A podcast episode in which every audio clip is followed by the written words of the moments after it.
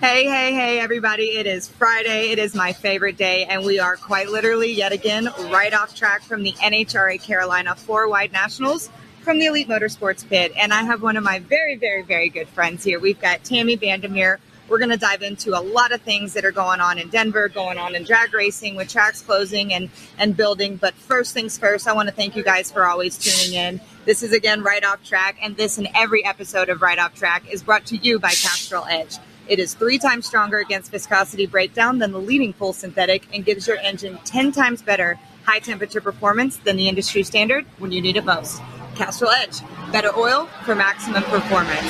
So we've gotten all those goods out of the way. Tami Bandimere, thank you so much for coming on to here.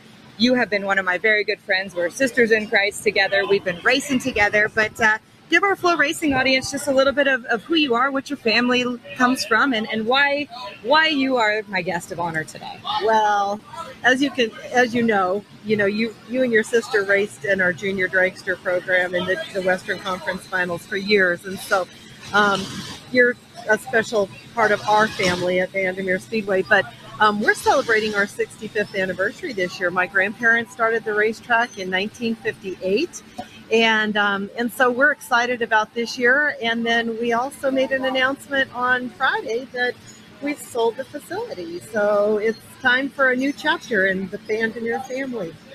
You guys are one of the most predominant names in motorsports, in my opinion. You know, maybe I'm a little tunnel visioned with drag racing, but in my personal life, you know, the FloRacing audience knows me in the drag racing sense, and I'm introducing them to the ins and outs and who's important and what needs to know. And I got to tell you guys that I've been racing at Bandimere since I was probably 10 years old. There is not one single summer that went by that my family didn't go down there. We spent a week before and or after, competed in the junior drag racing nationals there. One of the coolest things I did as a kid, the coolest memories and to me, what makes it special is the family affair that you guys have there. Drag racing, every show we've done, we accidentally stumble upon the fact that the root of all of this is family. So, um, give a little rundown of who your dad is, where you kind of line up in the lineage, and, and all of that. Well, and my grandparents actually started it, John and Francis Bandimere. You know, um, my grandfather loved the automobile, and he, my dad always said that you that for a young man, he couldn't have had a better dad because he was the guy that, you know, all the buddies came out to the racetrack and my grandpa taught him how to do high performance stuff to their cars without paying the high performance price. But my grandfather truly believed that not all kids are jocks, that some kids like to tinker with with an engine and that kind of thing. And um, he loved young people, he loved the automobile, and he loved Jesus. And he wanted to have a place where he could – combine all of that together. And so from the inception, that's just the way the facility has always been.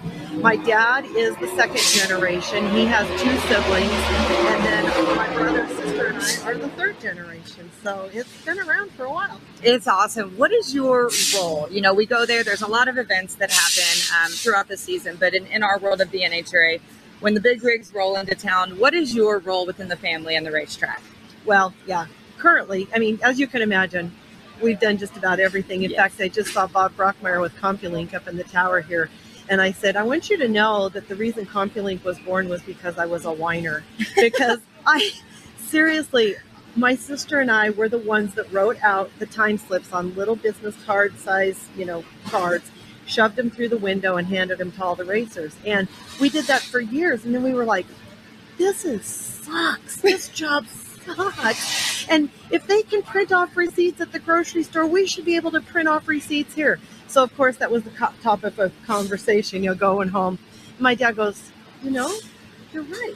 And we could put a lot more information too if we could, were able to print it off. And so, Bob Brockmeyer is from Silverthorne, Colorado. We got him up in the tower. He developed the CompuLink timing system, and woohoo! I didn't have to write so while you were doing greater good for the drag racing, it was for Tami. Let's be real. Let's be really honest. Really honest. But I've worked. I, yeah, I've done just about every job you can imagine at the racetrack, including cleaning bathrooms in the office. But currently, my position there's seven of us on the executive team, and it's our core group of family. And then um, I have had a reading program out at the racetrack for 27 years called Race to Read. In fact, right now, uh, next, on starting Monday, that'll be the last week for this year's program. We've got 54 schools, which gives us about probably 40,000 kids that are involved wow. in the program. Um, and it's not rocket science. You know, if you want your kids to eat vegetables, you you dangle dessert out to them. So if we want kids to read, you need to provide some incentives. And I don't care what they read. To be really honest with you, I just want them to read. And it's six weeks, and then they get tickets to come to the races, and they bring an adult with them, and it's really fun. So that's that's one of my big ones. I also handle a lot of the philanthropy and charitable contribution stuff that we do as a family. We have a foundation, and, um, and we give back a lot to the community um, through either ticket donations or sometimes, depending on what it is, even cash donations and then um, community relations. You know, I'm just I love people, and that, that's what I you and I have bonded. Be, we're like kind of the mm-hmm. same in our family. I, if, no if we were philanthropical here, I would say I am that person. But mm-hmm. but we've just got race cars, so. I want to kind of walk through a little timeline. We're going to get to the point of the big news and obviously the the time sensitive of wanting to have you on this show. But um, let's kind of fast forward a little bit to when COVID happened. And I, I always say I hate to, to lead conversations with the COVID era of life, but let's be real, that's just a part of, of where we all are now. A lot of things have happened. You guys had some struggles, um, huge events. I'm going to have you dive into that. But the support, when you get done explaining that, I want the support of the community. We were all wearing Save Bandimere shirts, Team Bandimere shirts, but talk a little bit about the struggles and if that kind of snowballed and led into this decision to sell. Yeah. Well, in 2020 really was a challenging year for our family and good things did come out of it. I mean, there's there's a lot of things that we had attempted to to integrate over the years as far as online registration. So gates, the lines were shorter at the gate. Um, a lot of those things, and because of COVID, we were able to do that. And people were like, "I don't care what I have to do. I just want to race." Um, you know, and, and one of the reasons why I'm sitting here with you right now is because, you know, the local media did us no favors during 2020. As a matter of fact, they pretty much buried us and attempted to bury us.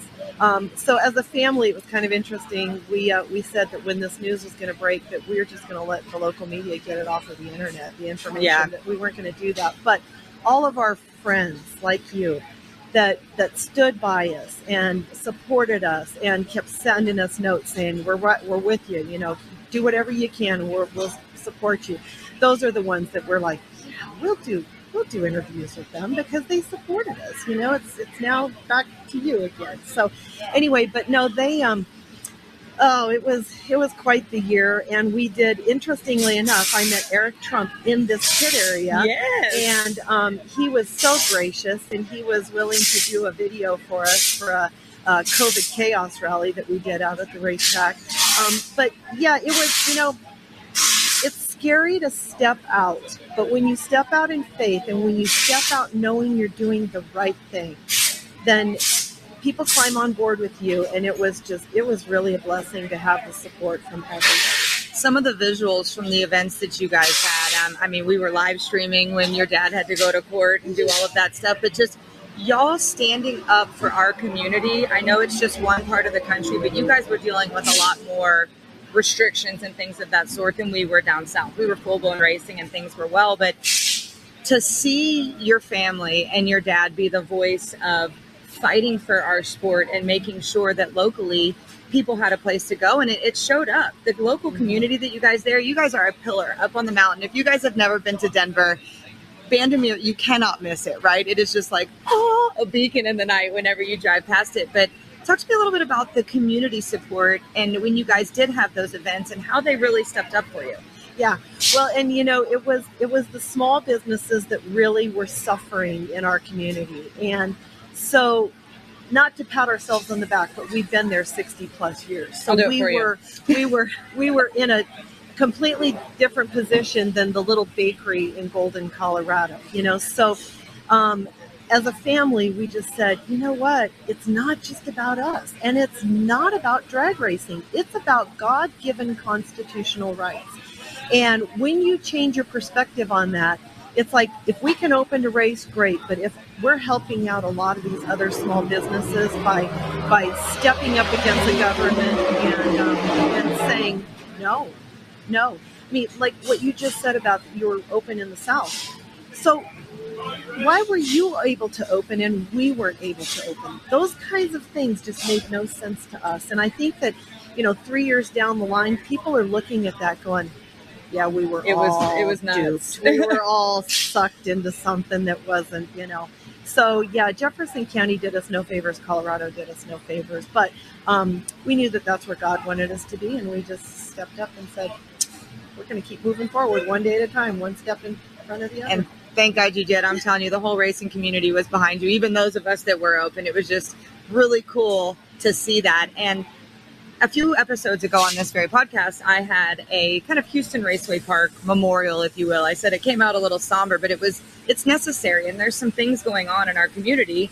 Drag strips are closing down. Certain areas aren't having that market anymore, and you guys were were the next domino to kind of fall there. And, and last week it was announced that you had sold, and I think that the the internet reason I love shows like this because I get to think Surflow Racing, get to do whatever I want here and bring to to light these issues that touch my heart because I know for a fact that when you guys made that announcement, we talked before and know your family's intentions of wanting to go find somewhere else and do this, but the internet kind of goes crazy and it's just like straight to the negative chip of another one bites the dust. Denver's out. What are we going to do? How could the Bandimere family do this? So I wanted to give you kind of just a little a little voice here to tell us about what went into that decision and, and plans moving forward that this is not the end of the road.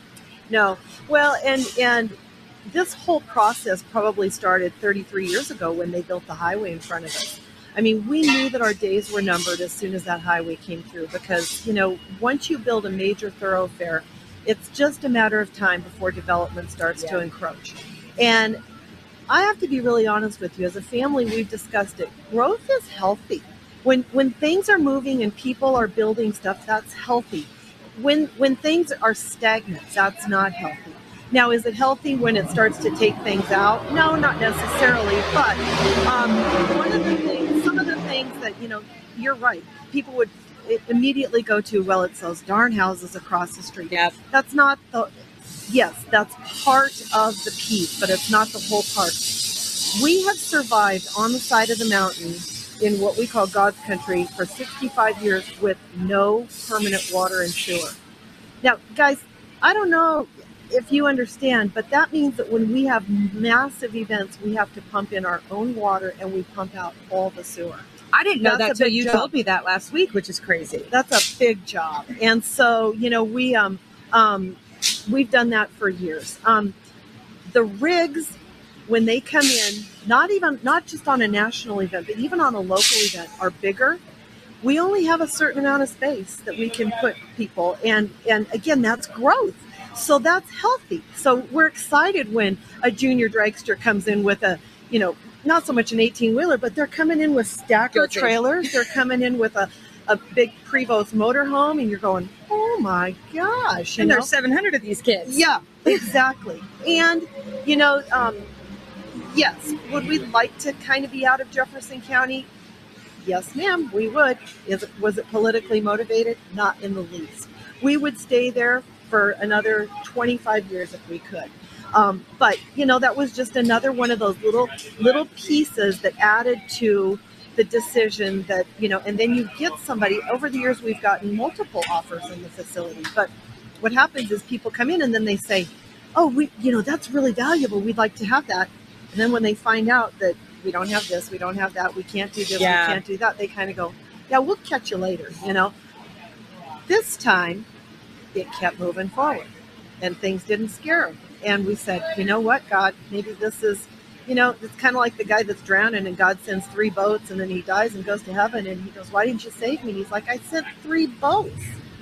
Did you not catch, did you not get it? You know, so I think that we're, as a family, we're at that point where we're like, we, we're at the point where are we going to put invest more money into the facility or are we just going to say it's time. It's time. I told you and erica that our family has always had the attitude that it's god's property. We hold it loosely. We're caretakers. We're not owners. That means that when it's time you move on and you go somewhere else.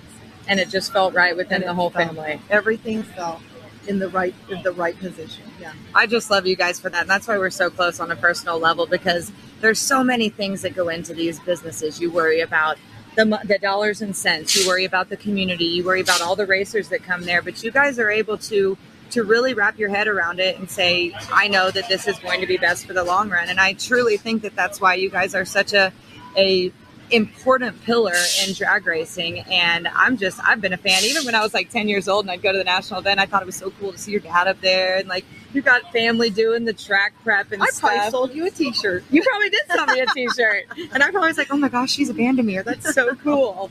Um, but so before we wrap this up with you, Tami, I've got Lyle Barnett run, wandering around here somewhere until we see him. But moving forward, I know you guys don't have a definite plan, but is there a way that you can solidly say that you are actively looking and, and what the vision may be?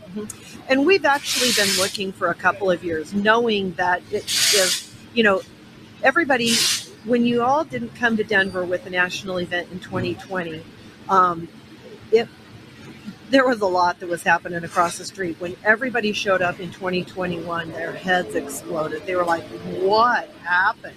Well, growth. That's what Yep. happened, and there it is. So, you know, when we started seeing the property being sold across the street, which by the way, some of that property is property that we've used for parking cars. That's another piece of the reason why. I mean, when you lose parking lots and you have no way to service your guests in the proper way, that's really difficult too. So that's another piece. But um, yeah, so we actively started looking, you know, a couple of years ago, several years ago actually, because you know it's it's not easy to move an airport, and Yeah. we're no different than an airport, potato potato, you know.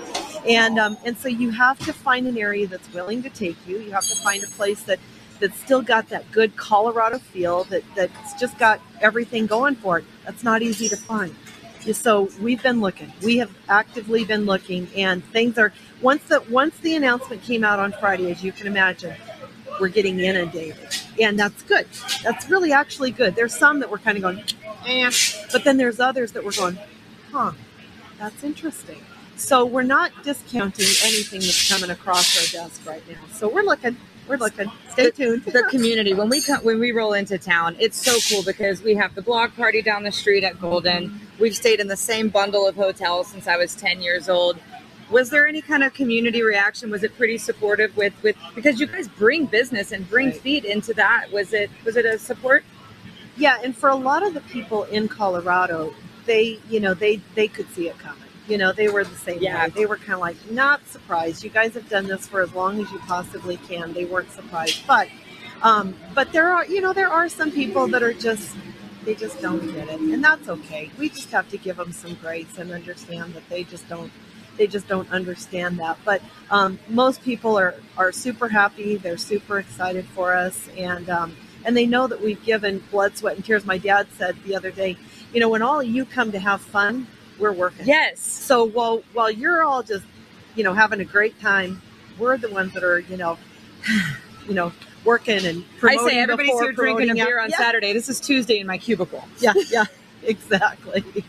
Well, guys, this was very, very important to my heart. Again, I take everything in my guts and soul is in drag racing. And when we have tracks closing down with the Houston Raceway Park one, there was just the end of the road there and there was no promise to it. It was a very somber thing. And so the reason I wanted to bring Tami on was to change that narrative and let you guys know that they're excited. You know, this is not the same story that we're getting with Commerce, Georgia, with Englishtown and all of that.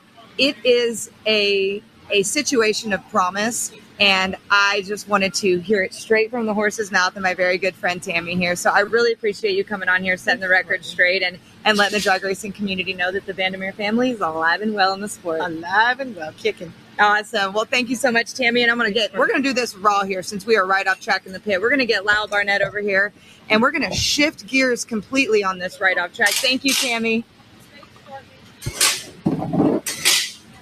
So, total Oh, about yeah. face here.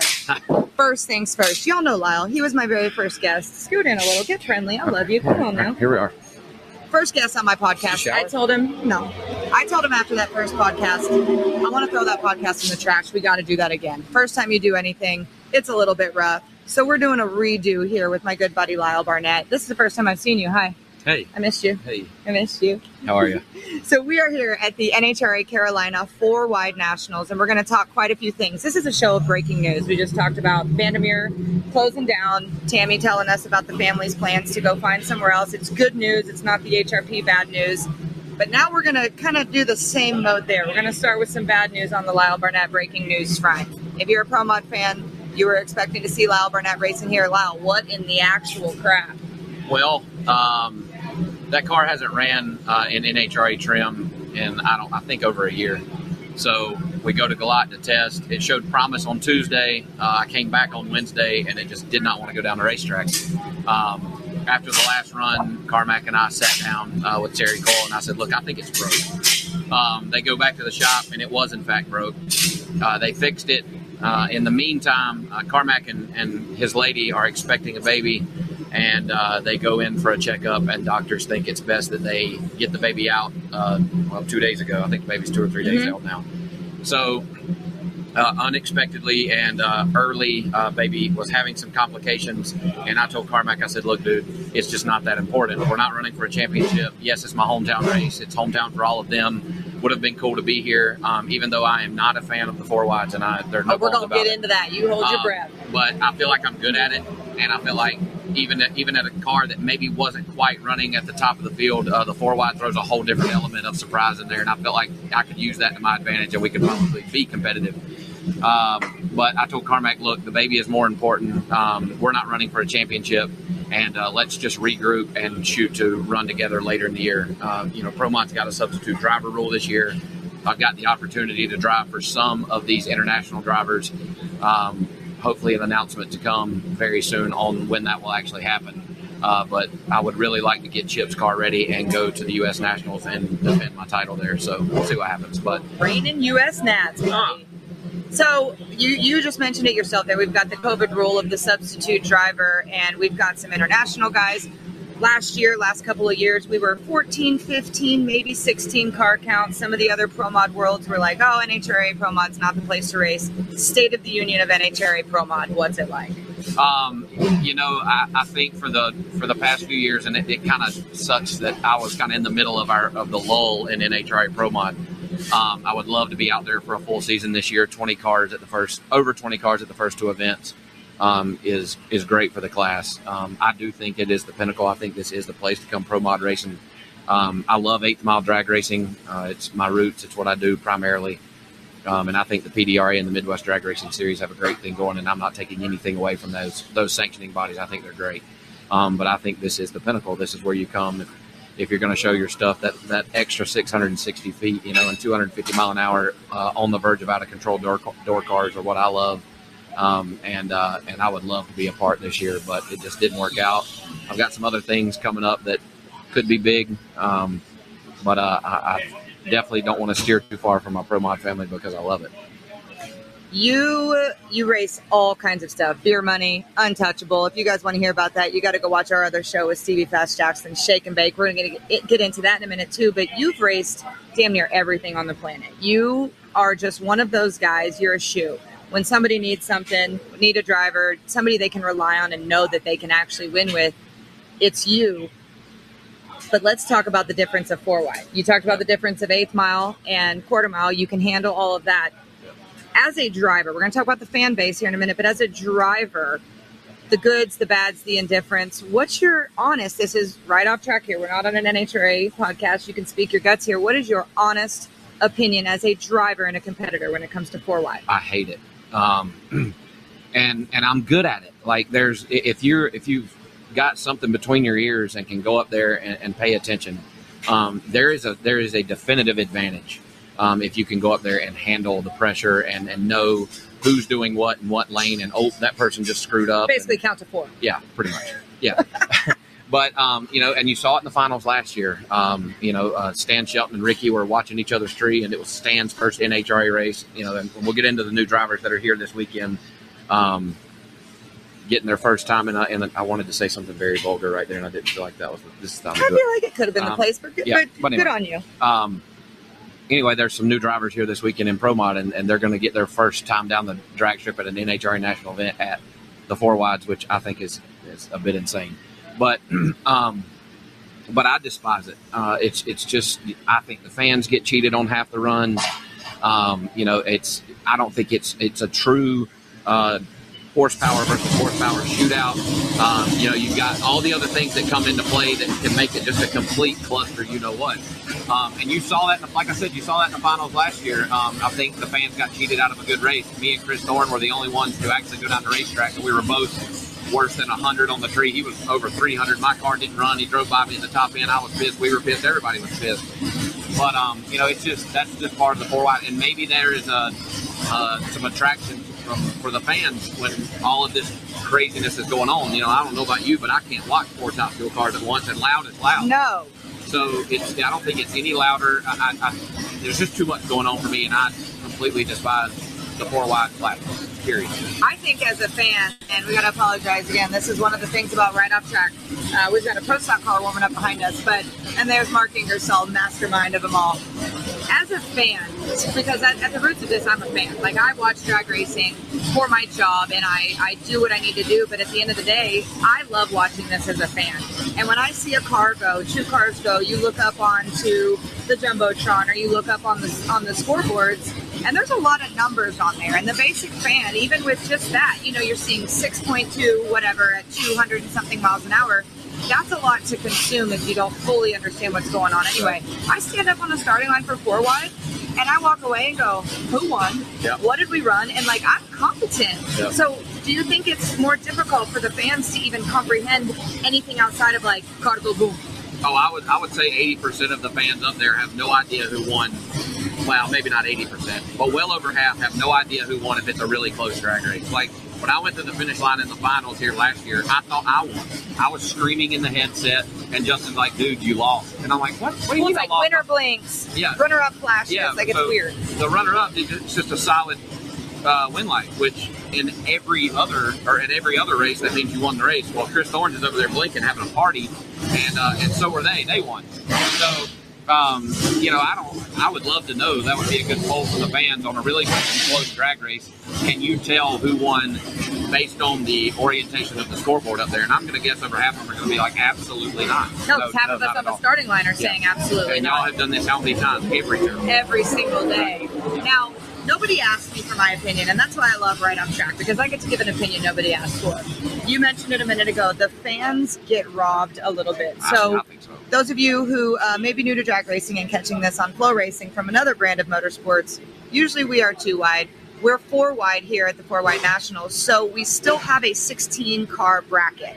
So instead of four rounds, we now have three rounds. So you've got people who paid the same amount of money. You've got people who are spending a third of the last time here, and they're getting cheated a little bit one round of it. And again, guys, anybody watching this, we're not crapping on this. We love No, drag racing. The four wide is cool, but there are things about it that I think can be fixed. There's a point system that's that's a little funky because you're not really racing the guy you were bracketed to race. But here's the opinion nobody asked for. And I've never said this out loud on on camera, and I may seem stupid here. What would it be like if we did qualifying in four wide, even did first round, second round, third round in four wide, but you take those top two, that last man and woman and or standing, and you run them off in a two wide situation for that final round. You get the fans their their extra round back, and then that's back to drag racing like mono e mono. Yep. What do you think about that? Well, I mean, the first two rounds, you got two winners, you know, in, a normal four wide race. And last year, um, I won on a double hole shot in the first round, and then I hole shot my way into the final. Um, so for that, you, in the four wide, you don't have to be first. You just you got to be first or second. Um, but I mean, I don't think that's a bad idea. You know, I, I think that I don't I don't think that'll ever happen. Um, but I don't. No, don't- that's why we just say it here on Right I, Off Track. I personally don't think it's a, a bad idea at all. I, actually, that's a pretty good idea. But will it ever happen? Absolutely, Absolutely not. not. You know, I think these four wide drag strips uh, moving forward, if they went away from the four wide, at least you could have four sets of lanes prepped, and if you had a bad crash or an oil down, you just move over. Right? I, I think there is some advantage to that, but that isn't why they built them. I'm sure there are a, a group of fans out there that really think four wide. And if and if that's the case, and we got to keep doing it, then so be it. Hey, and it I'm is. not You've going to got- not come. You because got it's four. 44,000 horsepower on the starting line at one time. That's Yeah. about as close to a rocket ship as you can. Yeah, and so the first sure. time I felt it was actually here. And it is cool. Bruton Smith had a really good idea, did a really good job. But uh, we're just playing devil, devil's advocate here, folks. So you mentioned that a minute ago about four wides are tough, even if you're a veteran. Talk to me about the new guys coming out this weekend and what you think about making your debut at a four wide.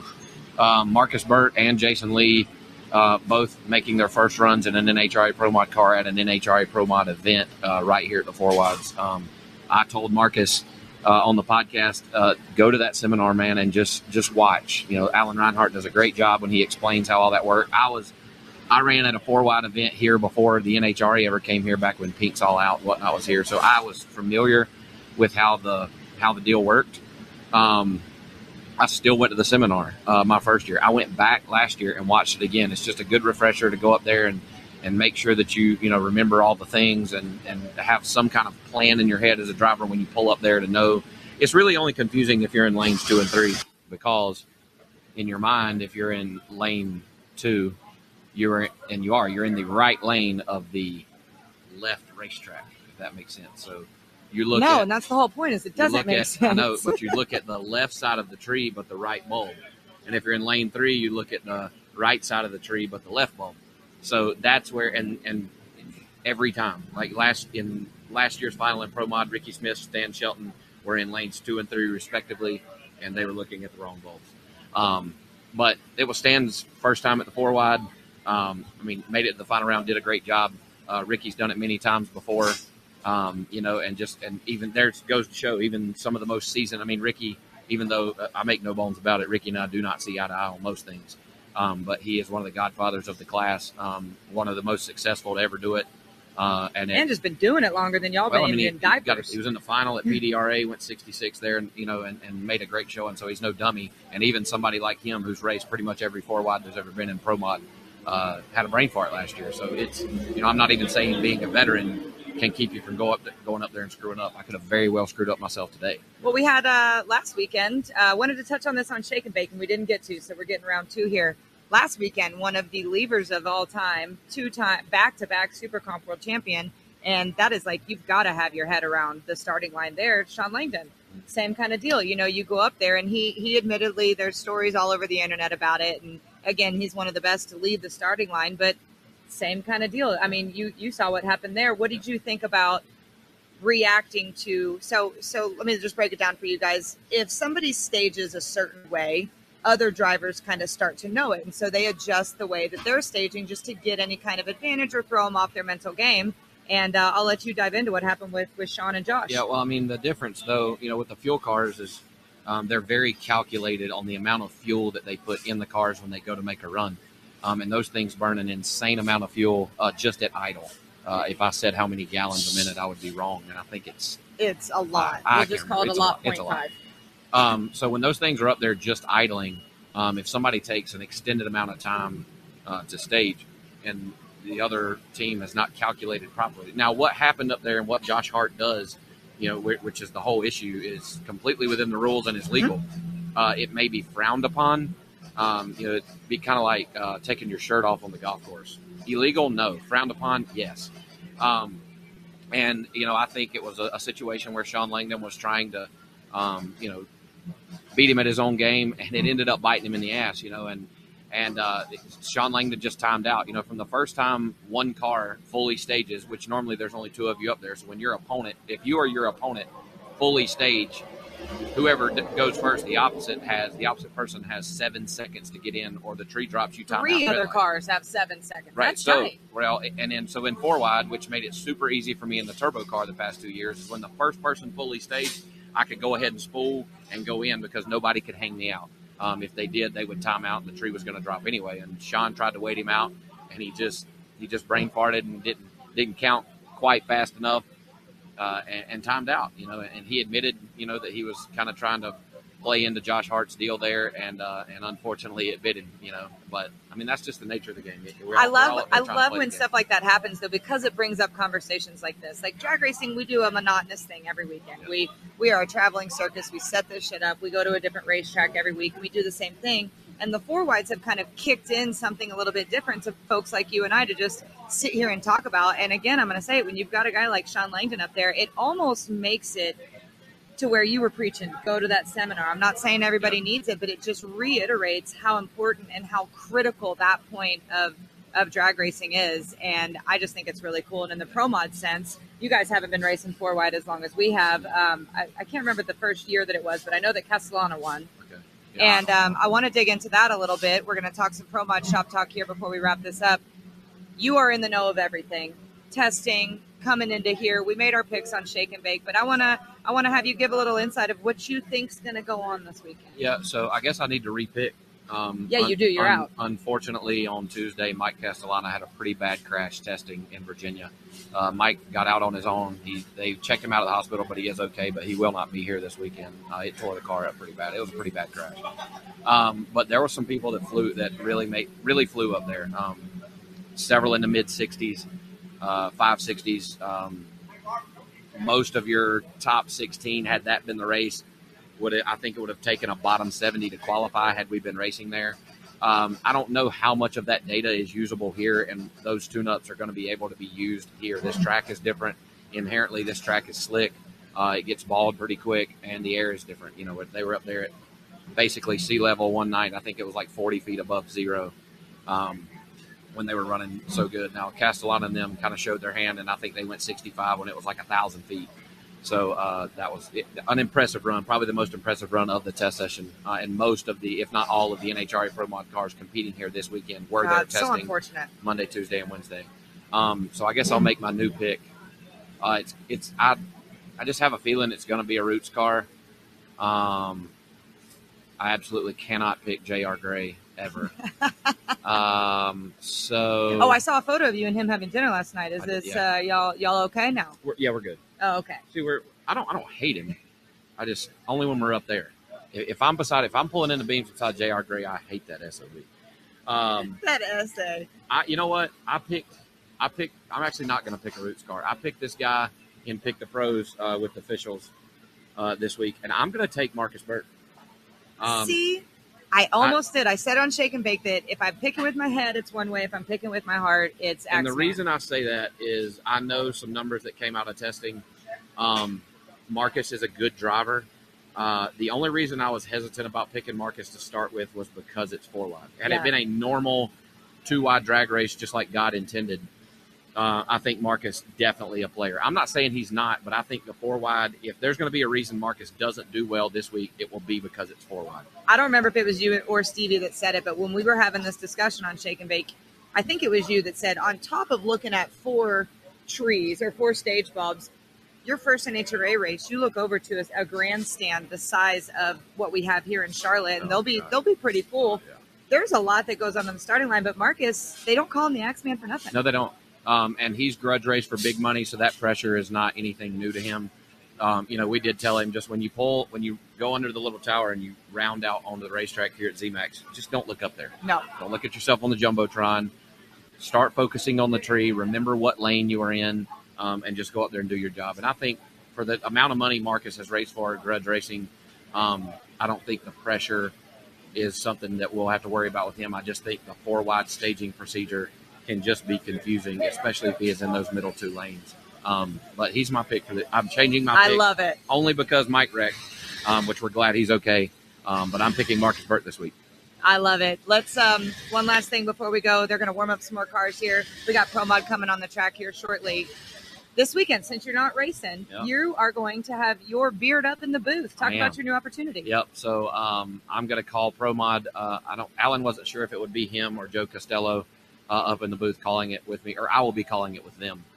Um, but no, you I'm- can be the star. It's fine. No, that's fine. Um, I'm gonna try to convince Joe to grow a beard, but uh, I, I'm excited to go up there and do. I've never done it before. I've never called uh, or announced any type of drag racing as it's going on. Uh, we do all kinds of post race interview stuff, and on the podcast we talk about races after they're done. Um, but I've never done it as it's happening. So I'm excited to do that. Um, I hope that they have me on some kind of delay uh, because I'm what I would consider a professional cusser, and uh, it's going to be hard for me to not uh, drop the f bomb or talk about J.R. Gray being dumb. Um, and uh, and I feel like some of that talk's okay. They a big part of having somebody like you who's in the mix and a fun personality. They know your personality. Yeah. They know you're not going to come up there and be just cold. So I think you know, not that you asked for my advice again for the second time on Right Off Track. I'm giving unsolicited advice.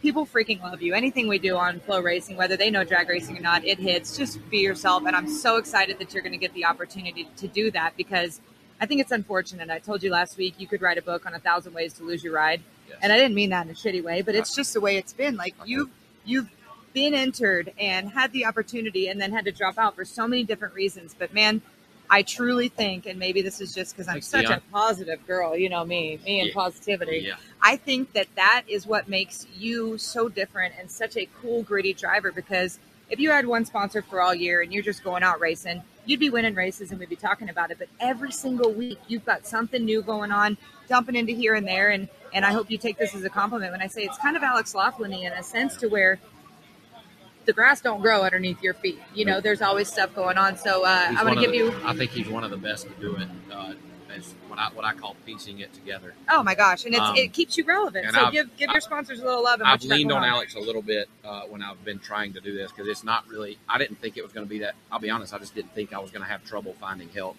and it's freaking hard over here. So who uh, you got helping you? And I've leaned on Alex a bunch. Um, so this week I had Carolina Civil, Casey Cato and his company had came on board to sponsor me uh, for the four wides. Um, they he was actually watching the Shake and Bake show, uh, heard my plea for some sponsorship dollars, and uh, and, and came right on board. I had to call him Monday morning after we had decided Sunday night. Be like, listen, man, this is what's going on. Um, completely understand. I mean, obviously he'd already sent the check and I'd already cashed it, right? You know, and he's like, dude, he wastes no time. No, he's like, dude, I'm in it for the year. He said, if, if we have to put Carolina Civil on the side of beer money and go to some podunk racetrack and rate and no prep race, I'm in with you for the rest of the year.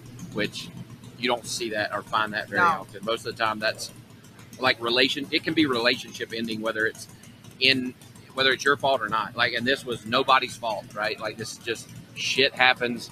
Um, and like you said, I can find a way to lose a ride. Um, but uh, Casey and, and Carolina Civil are like, nope, if uh, we end up going to Bristol or, or somewhere the U.S. Nationals, or even if we just go beer money racing, he's in with me for the year. And I just really want to give a huge thanks to those guys because you don't see that often, and I really appreciate that. I love to see it. So, guys, again, this has been right off track. We're going to cut it up here, but I am making you end this show for me. Lyle has a news broadcaster voice that we saw unleashed at one of the duck races. And I want you to sign us off here and let us know what, what we're watching, where you can find it, and we'll see you in two Fridays. Well, uh, we really appreciate you watching right off track here on FloRacing. I'm Lyle Barnett. This is Courtney Enders, and we'll catch you next week, Tuesday night, Shake and Bake Show. Don't forget, we'll see you later. See you guys. Thank you so much.